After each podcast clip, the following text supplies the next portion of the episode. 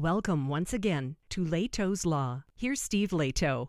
I often point out to people that you get married in a church, you get divorced in court.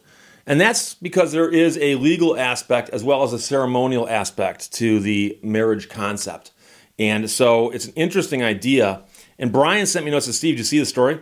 A couple found out their marriage wasn't official after discovering their expired marriage license. And uh, the wife wrote, We spent $30,000 not for a wedding, but for a social gathering. So Insider.com ran the story. Mara Layton wrote it. As she rifled through papers to find the marriage certificate needed to sign her husband up for health insurance, uh, Madeline found an unwelcome discovery. Their marriage license hadn't been sent to the appropriate court after their wedding. She told that on TikTok, and she and her husband, William, had a marriage that was not legal, apparently. Everyone thought it was legal except for the state because the documents hadn't been filed yet. So if you've ever been married, you know you got to go someplace and, and apply for a license, and then they give you the license, and it lasts for a certain period of time within which you need to go and have a ceremony where an officiant will ask you some questions. You will make some statements, often in front of witnesses, guests, and other people. And then afterwards, the officiant will sign it. Uh, witnesses might sign it. Uh, the parties themselves might sign it. And that document gets filed back where you got it from, quite often with the county. So I know that like Oakland County Circuit Court, the court clerk's office is right here, and there's a counter right over here. There's a bunch of other counters, and there are all the various clerks for the county, and that's where you would get that, and that's how you'd fill that out. So here's the thing: the woman says, "This is the portion that the officiant was supposed to send to the probate court to legitimize our marriage. And she, of course, had that in her hands. And she said, It expired nine days ago. So we are not married, referring to her and her husband. They're, they're married now, but they weren't when she made the TikTok video. She said, We spent $30,000 not for a wedding, but for a social gathering. And she actually put a word in front of social gathering that's not family friendly. She said, Now we've got to go to the courthouse and get married. She said, holding up a glass of wine. Congrats. now, in the U.S., most states require a marriage license, and the officiant must return it to the county clerk after the wedding. Um, and I'm not sure that the law says the officiant actually has to physically do it themselves, but somebody's got to get it back there, and the officiant is the one who's responsible for that. Now, I don't know if you're aware of this, but to conduct a wedding ceremony, you, you don't have to actually have a lot of credentials. It's very, very easy to go on the internet and become ordained in something that will allow you to officiate weddings. I know people who do this. Uh, in fact, I know uh, I was at a wedding not so long ago where the mother, I believe, of the bride actually was the officiant. And she had gone online uh, because her daughter said, Would you like to perform the ceremony? And her mom said, Sure. So there's mother, daughter, and know, the groom over here, and they're, they're the three up there talking during the ceremony. And so someone's got to get it back to the clerk's office. And so the marriage license often says, you know, this is up to the officiant to make sure this happens. So uh, the woman here noted that her grandfather officiated the wedding, and in a follow up video, she told viewers that it was the first ceremony he had ever officiated couple was not mad about the misunderstanding. They were just uh, a little bit curious to how they get this fixed. So people were asking her questions and she was answering them. And she noted that they had not returned the certificate because instructions from the court had explicitly stated that returning the license to the court was the sole responsibility of the officiant and not the couple's responsibility.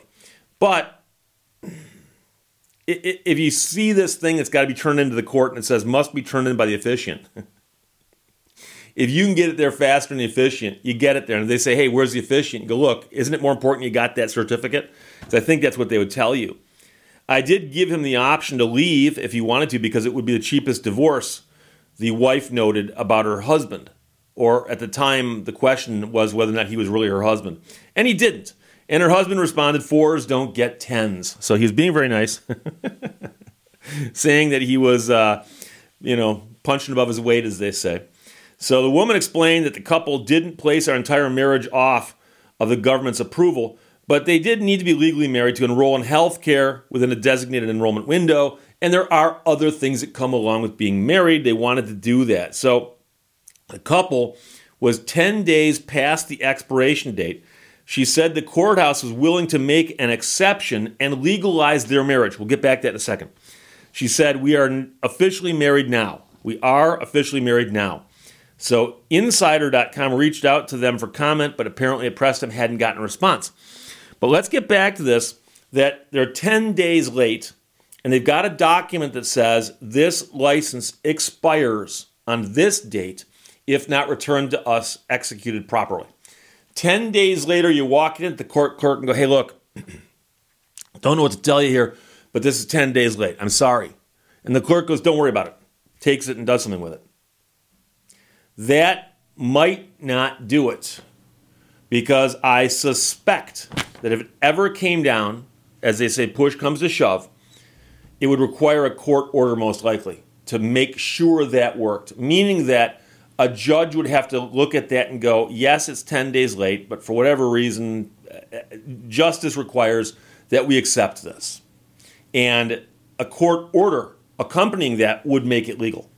But as it sits right now, and again, this is going to vary wildly from state to state, but you've got a clerk's office, and the clerk, by the way, does not make rulings on matters of law.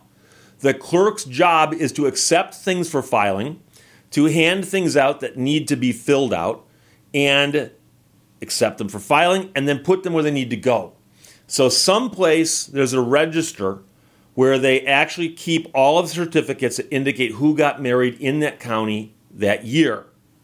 And so, if somebody's going through that register and they find one where it says accepted for filing on this date, and expires on this date 10 days earlier, there is a disconnect there. And I'm not saying that I want bad things to happen to people. I'm not saying I, I, I like the way these rules work, but the rules are there. And the rules are quite clear. So they say the certificate is good till here, or this license is good till here, and it gets turned in here, and it's obviously late, then there is something that needs to be remedied there. So we don't know when she says that the courthouse was willing to make an exception. Well, the courthouse, um, I assume she means the court, and the court is willing to make an exception. But was she in front of a judge on this, or was she simply in front of the clerk?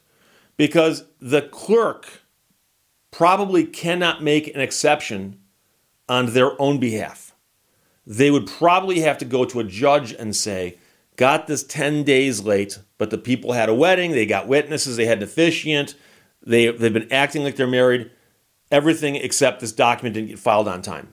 Because you can imagine, let's suppose somebody mailed the document back and it got tied up in the mail. Things, things can happen where that document comes in late. So it's probably not fatal with respect to the law. The law probably says that if the circumstances require, you could accept these things late. But it probably would be better if a judge glanced at it and said, you know, I should probably attach an order that says this thing was filed late, but for the reasons of jurisprudence, just making something up here, we're going to allow this late filing and say that this is a good wedding, good marriage. So it's a fascinating story, but it gets back to that whole aspect of how in our culture, weddings and marriages, like I said, take place oftentimes in churches, country clubs, nice yards, places like that. And then the divorces always take place in the courthouse. And so there's this weird mishmash of religion sometimes or tradition and law all mashed together. But when it falls apart, it's the courts that are there to divide up and pick up the pieces. So I don't do divorce law. I don't. I know guys who do and gals. God bless them. I, I couldn't do it. Um, I've heard too many stories. I've seen too many ugly stories. I've known too many people who got involved in ugly divorces, and I, I don't, I don't, no, no, don't, don't, don't even, don't, don't even. So Brian, thanks for sending it to me from Insider.com. Couple found out their marriage was not official after discovering their expired marriage license, and jokingly said we spent thirty thousand dollars not for a wedding, but for a social gathering. And I bet it was a heck of a time. Questions or comments? Put them below. I'll talk to you later. Bye bye. Thank you for watching Lehto's Law. You keep using that word. I do not think that word means what you think it means.